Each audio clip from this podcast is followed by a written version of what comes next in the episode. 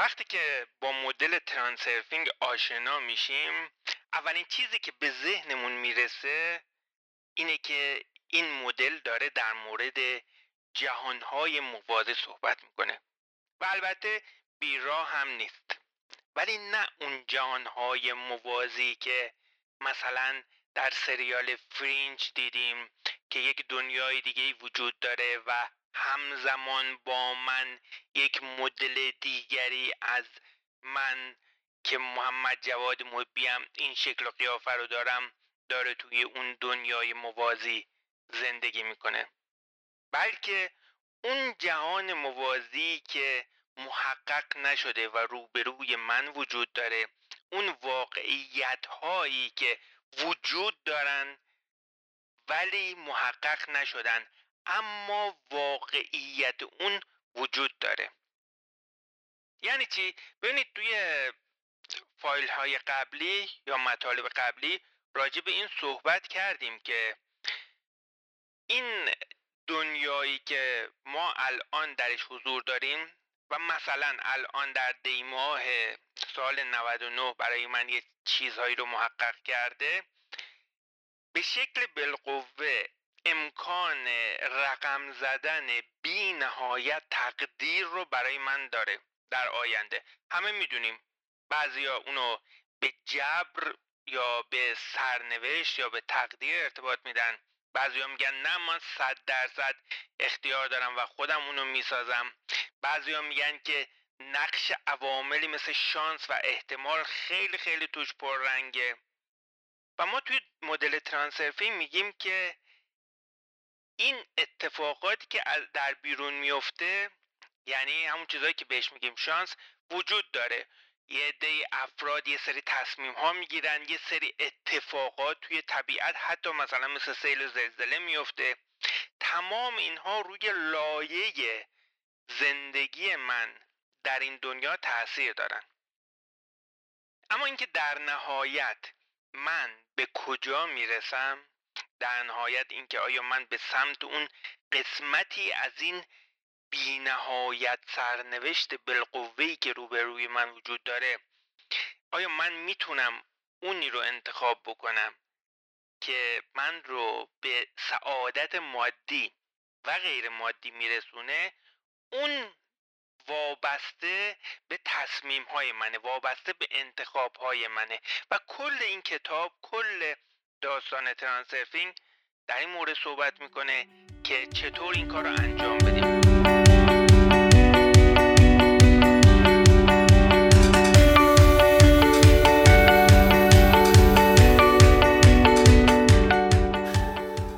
تنها یک مدل ترانسرفینگ واقعیت یا تغییر واقعیت تنها یک مدله و نویسنده اون بارها روی این موضوع تاکید می‌کنه. یعنی اینکه مدل تمام مدل ها تمام مدل ها یک تفسیری از واقعیت هستند یک تصویری از این واقعیت کلی که وجود داره هستند مثلا تمام فرمول ها تمام قوانین اینا اختراع ذهن ما هستن تا ادراک ما رو از دنیا آسون تر کنن. در واقع ابزاری هستن تا بتونیم اون چیزی رو که درک می‌کنیم رو به وسیله مثلا کلام یا به وسیله حواس پنجگانمون نشون بدیم. مثلا شما احتمالا شاید این کارت واکسیناسیون بچه ها رو دیده باشین که اونجا یک نمودار رشد کشیده. مثلا نشون داده که به شکل نرمال قد یا وزن بچه شما باید طبق این نمودار رشد کنه و شما مثلا هر ماه میان این قد یا وزنش رو اندازه گیری می‌کنین اونجا وارد می‌کنین و متوجه میشین که مثلا نسبت به اون نمودار نرمالی که کشیده شده قد یا وزنش طبیعی حالت طبیعی هست یا نیست؟ ببینید خیلی بعیده که طبیعت بخواد مثلا یه سری قوانین و فرمول های ریاضی داشته باشه و یه سری نمودار داشته باشه و این واقعیت ها رو مثلا این چیزهایی که اتفاق میفته رو بر اساس این نمودارها یا این فرمول ها پیش ببره. در واقع ببینید ما همون نموداری که در مورد رشد بچه هست در نظر بگیرید این نموداره چجوری شکل می‌گیره؟ اینا همشون یه نقطه ای هستن. ببینید یه سری نقاط به هم پیوستن که هر کدوم از این نقاط به هم پیوسته یه مختصاتی دارن توی ریاضی درسته؟ و مثلا تو همون نمودار رشد بچه هم می‌تونیم ببینیم که این تعداد اونها تعداد این نقطه بینهایته. تو طبیعت دقیقا اتفاقات به همین شکل رخ میده و چون تعداد بینهایت برای طبیعت مسئله نیست لازم نیست که اصلا بیاد فرمولی تهیه بکنه یا نمودار تهیه بکنه. در واقع همه اینها همه این نقطه ها علت نقطه بعدی هستند و معلول نقطه قبلی. یعنی چی؟ یعنی من الان یه تصمیم می‌گیرم یه تصمیم می‌گیرم یه اتفاق میفته این تصمیم من میشه علت اون اتفاق بعدی. حالا اون اتفاق بعدی معلول این علت است. خودش علت تصمیم بعدی میشه و همینطور زندگی ما تغییر می‌کنه. به همه چیز تو طبیعت ها همه چیز تو طبیعت بر اساس اینه.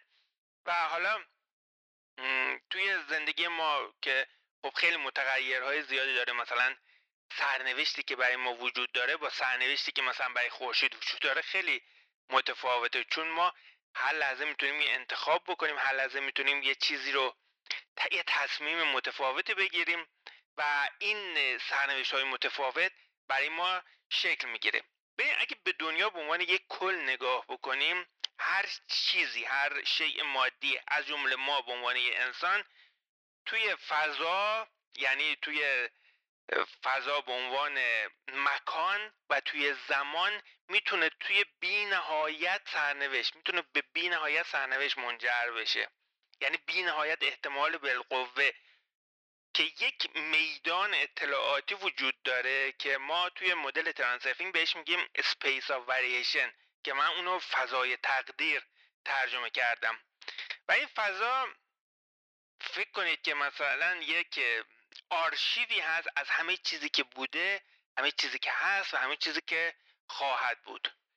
و یه ساختار اطلاعاتی پای و اساس مادی داره ولی بالقوه هست. یعنی هنوز بلفیل نشده. تمام حالتهایی که هر پدیده ای می‌تونه داشته باشه. حالا اینکه بگیم این کجا ذخیره شده اصلا این همچین چیزی هست. ببین ما نمی‌خوایم وارد خیلی مسائل فلسفی این موضوع بشیم. می‌خوایم در نهایت یه تئوری هایی صحبت کنیم در مورد این تئوری که بر اساس اون این مدل Transurfing ارائه شده. بعد ببینیم که این چجوری می‌تونه تو زندگی ما کاربرد داشته باشه. و دو تا اصطلاح دیگه من خدمتتون معرفی بکنم. یکیش script یکیش دکوراسیون. به زندگی ما تو آینده بر اساس یک مسیری طی میشه. بهش میگیم مسیر زندگی یا life track life track. مثلا ما یه life track ی داریم. مثلا فرض کنید یه نفر 18 ساله شده الان می‌خواد انتخاب کنه. مثلا ممکنه بره رشته پزشکی قبول بشه ممکنه بره نمی‌دونم فروشگاه لوازم خانگی باز کنه ممکنه بره تو ارتش خدمت کنه. هر کدوم از اینا یه life track ی برای خودش داره. هر کدوم از این life track های زندگی ما که تو اون فضای تقدیر وجود داره دو تا مشخصه وجود داره دو تا مشخصه دارن. ببین مثل همون نقطه ای که روی نمودار حرکت می‌کنه ما توی ریاضی بهش می‌گفتیم x و y یعنی فاصلهشون از مبدا رو اونجوری اندازه گیری می‌کردیم.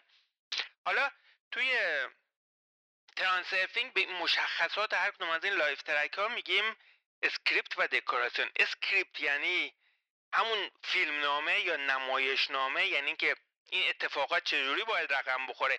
دکوراسیون هم دقیقا مثل همون مثلا توی تاعت در نظر بگیریم مثل یک سنی که اون محل تاعت توش بازی میشه. یعنی اون نمای بیرونی که زندگی ما داره. خب این دوتا اصطلاحیه که خیلی مهمه. بعدا خیلی بهش برمیگردیم و مشخص می‌کنه که توی زندگی ما توی این life track ما اینا چه اتفاق میفته ببین مثلا فرض کنید که من توی یه مسیر زندگی شروع به حرکت کردم. خب این مسیر به هر دلیلی برای من رضایت بخش نیست. نه لحاظ معنوی برام رضایت بخشه نه از لحاظ مادی.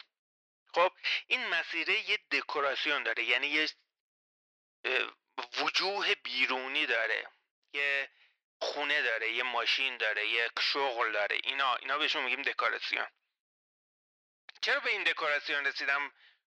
به خاطر که سری انتخابا کردم و اون یک فیلم نامه ای وجود داره یه تقدیری وجود داره. بین یک تقدیری که من نمی‌تونم تغییرش بدم و یک فیلمنامه که نمی‌تونم تغییرش بدم. چون توی این مسیر هستم اون دکوراسیون برای من لاجرم قول معروف شکل می‌گیره. حالا آیا من محکوم به این هستم که حتما توی این مسیر تا این life track زندگی خودم ادامه بدم؟ نه. من می‌تونم یک life track دیگه انتخاب بکنم. ببینید دوره Transurfing در مورد اینه ها یعنی اینکه ما محکوم نیستیم. این فیلم نامه که نوشته شده رو نمی‌تونم تغییر بدم ولی می‌تونم یک فیلم نامه دیگر رو انتخاب بکنم. و این جا نکته جالب و نکته قدرتمندیه که توی Transurfing در موردش صحبت کرده. و در واقع اگرم این سوال برای شما ایجاد شده که چجوری میشه این انتخاب رو انجام بدیم من می‌خوام یه نکته یا خدمتتون عرض بکنم. ببینید Transurfing بر اساس یک مدل بر اساس یک مدل بنا شده. و این موضوع اینقدر من تو مخصوصا تو اوایل باید تکرار بکنم که بعدا مسائلی که خدمت شما مطرح میشه خیلی بهتر بتونیم درکشون بکنیم. یه موقعی هست ما در بحث مخصوصا توسعه فردی با یه سری موارد روبرو میشیم که اون کسی که داره اونو مطرح می‌کنه اونو به عنوان یک قانون در نظر می‌گیره. میگه حتما باید این کار رو انجام بدی حتما باید بهش اعتقاد داشته باشی. ما اصلا تو Transurfing نمیگیم شما هیچ چیزی باید بهش اعتقاد داشته باشی. توی Transurfing میگیم این یه مدله. خب این مدل رو پیاده کن تو زندگیت. feedback یا بازخورد بگیر. اگر کارایی داشت توی زندگیت اونو ادامه بده. اگه کارایی نداشت برو یه کار دیگر رو انجام بده. هیچ تعصبی روی این موضوع وجود نداره.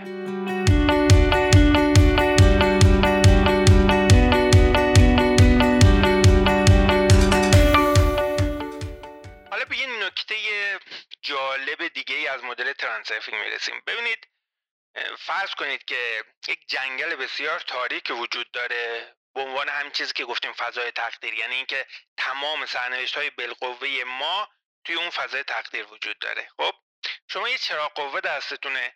این چراغ قوه رو هر جا بندازین تو اون جنگل روشن میشه درسته؟ این دقیقا مثل اینه که این توی فضای تقدیر هم همینه. وقتی که این چراغ قوه رو هر جا بندازیم اون توی زندگی ما محقق میشه. حالا این نکته که وجود داره اینه که افکار ما یه چیز مادی هستن. ببینید واقعیت ها خب این موضوعی که شما قبلا شنید واقعیت ها به دو شکل وجود دارن. اولش میان توی ذهن ما شکل می‌گیرن و بعد از اینکه توی ذهن ما شکل گرفتن مثال خیلی سادهش هم خب بارها و بارها شنیدید مثلا فرض کنید یه نفر می‌خواد یه ساختمان بسازه اول میاد یه نقشه یا طراحی می‌کنه تو ذهنش بعد میاد مثلا با یه نرم کامپیوتری اونو تبدیل به یک نقشه اجرایی می‌کنه و بعد میره یه سری اقدام انجام میده تا اون ساختمون ساخته بشه. خب و این آگاهی که وجود داره برای اینکه اون نقشه رو طراحی بکنه این نقش اساسی توی ترانسرفینگ داره. آگاهی هر کدوم از ما سرنوشت ما رو شکل میده و این کتاب به شکل یه مشخص به شکل مشخصی در مورد این موضوعه که چطور چنین چیزی ممکنه. حالا نکته که می‌خوام خدمتتون ارز کنم اینه که ببینید افکار ما به شکل بالقوه خب می‌تونن یه چیزی رو در فضای تقدیر بالفعل بکنن. ببینید منظورم این نیست که اون افکار به شکل طراحی یک نقشه یا طراحی یک ذهن می‌تونن منجر به یک برنامه اجرایی بشن. بعدها در مورد صحبت می‌کنیم که یه چیزی در Transurfing داریم به اسم نیت که شاید intention که شاید ترجمه این نیت ترجمه مناسبی برای intention نیست. بعدا خدمتتون عرض خواهم کرد که منظور از این نیت یا intention چیه. ببینید این نیت هست که منجر به تحقق میشه. نه اقدام کردن به معنای اینکه دست به کاری زدن نه اینکه روی مبلم دادن و فکر کردن و مثلا عبارت تأکیدی رو تکرار کردن. برای اینکه ادامه این دوره برای شما ساده تر باشه یا بهتر درکش کنیم فرض کنید که انرژی فکری شما انرژی فکری شما مثل یک چراغ قوه روی یه قسمتی از فضای تقدیر میتابه و اونو روشن می‌کنه. زمانی که روی اون قسمت متمرکز بشین این بخش بالفعل میشه محقق میشه و آگاهی شما این واقعیت رو تعریف می‌کنه. ببینید منظور از اثر مستقیم افکار این نیست که کاری نیست که یوگیا و مرتازا انجام میدن مثلا میان با نیروی فکرشون میان یه قاشق فلزی رو خم می‌کنن یا مثلا میان از یه شهری توی شهر دیگه شفا میدن. منظور ما اون نیست. این اثر افکار روی نتایج مادی زندگی ما خوب شناخته شده نیست. می‌دونی چرا؟ به خاطر که مغز ما یه جوریه که واقعیت ها یا فکت ها رو بر اساس بازخورد میپذیره. مثلا ما اگه دست بزنیم به یک ظرف داغ خب سریع دستمون میسوزه. یعنی سریع بازخورد می‌گیریم. شرحش برای مغز آسونه. می‌دونه. حالا دیگه انسان می‌دونه که دست زدن به ظرف داغ موجب میشه که پوستش بسوزه. و این بازخورد باعث میشه که دیگه به ظرف داغ دست نزنه. اما اگر همین چرخه بازخورد کم تاخیر داشته باشه انسان به سادگی اونو نمیپذیره. مثلا نگاه کنید ببینید فست فود خوردن حالا منظورم اینه که مثلا یه نفر زیاد فست فود بخوره و مثلا تحرک هم نداشته باشه. این احتمال اینکه به چاقی و دیابت برسه خیلی خیلی زیاده دیگه. یه نفر فکر کنیم مثلا اصلا هیچ تحرکی نداشته باشه همش هم فست فود بخوره نوشابه بخوره. خب؟ ولی بازخوردش سریع نیست. چون بازخوردش سریع نیست اثر بزرگی روی زندگی ما نمی‌ذاره. یعنی اثر روی تصمیم ها و روی انتخاب های ما نمی‌گذاره. اثر افکار تو زندگی هم به این دلیل که بازخورد سریع ندارن نادیده گرفته میشن. چون مغز نمی‌تونه اونو شهر بده.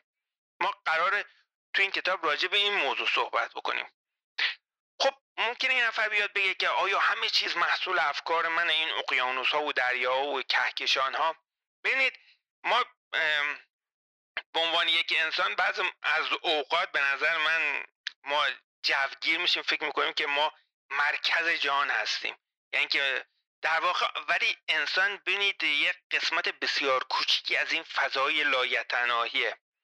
دنیای ما با میلیاردها موجود زنده پر شده. هر کدومشون مشارکت خودشون رو تو شکلگیری واقعیت دارن. ما حتی نمی‌تونیم ادعا بکنیم که موجودات به ظاهر غیر زنده چیز شبیه به فکر ندارن.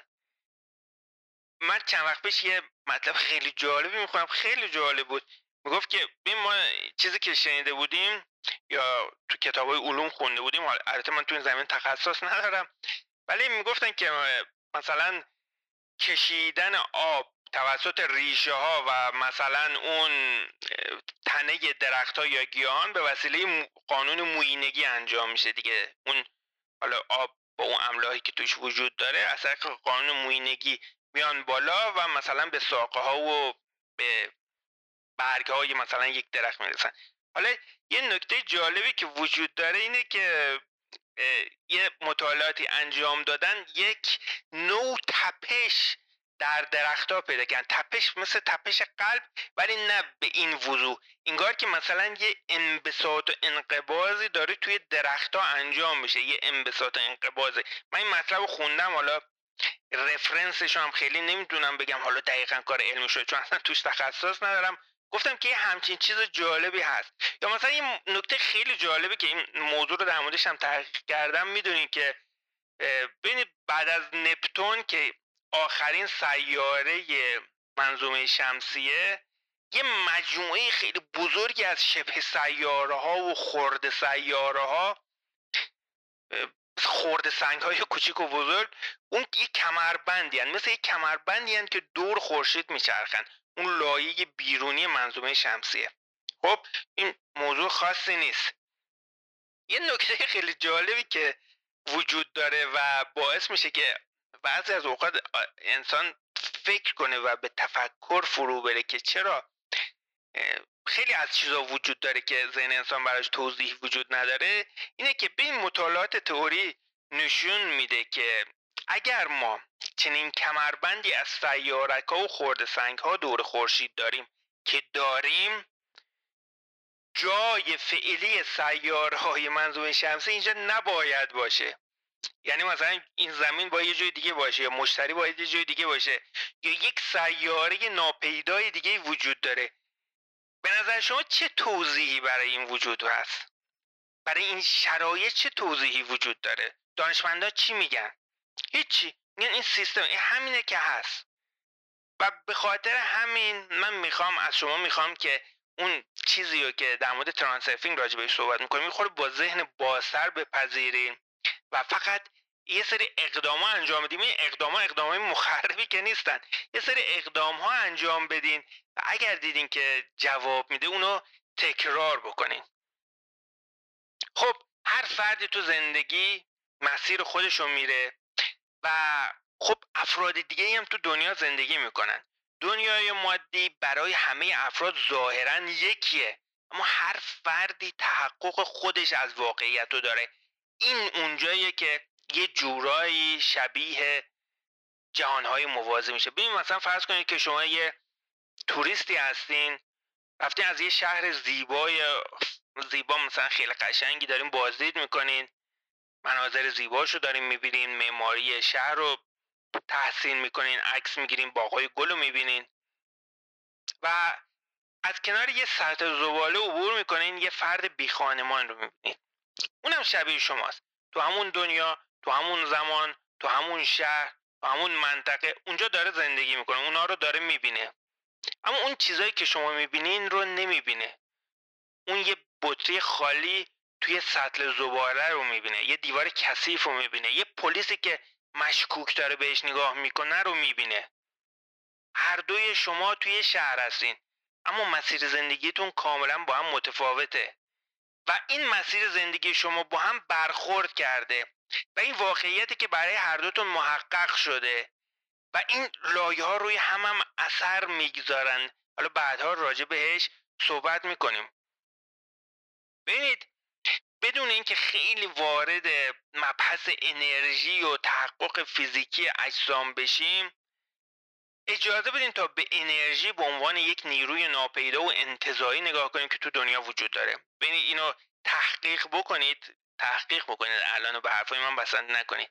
تقریبا طبق یه مطالعاتی بود یه تئوری که وجود داره نمی‌دونم 60 درصد یا 70 درصد کل چیزی که در دنیا وجود داره رو بهش میگن دارک انرژی.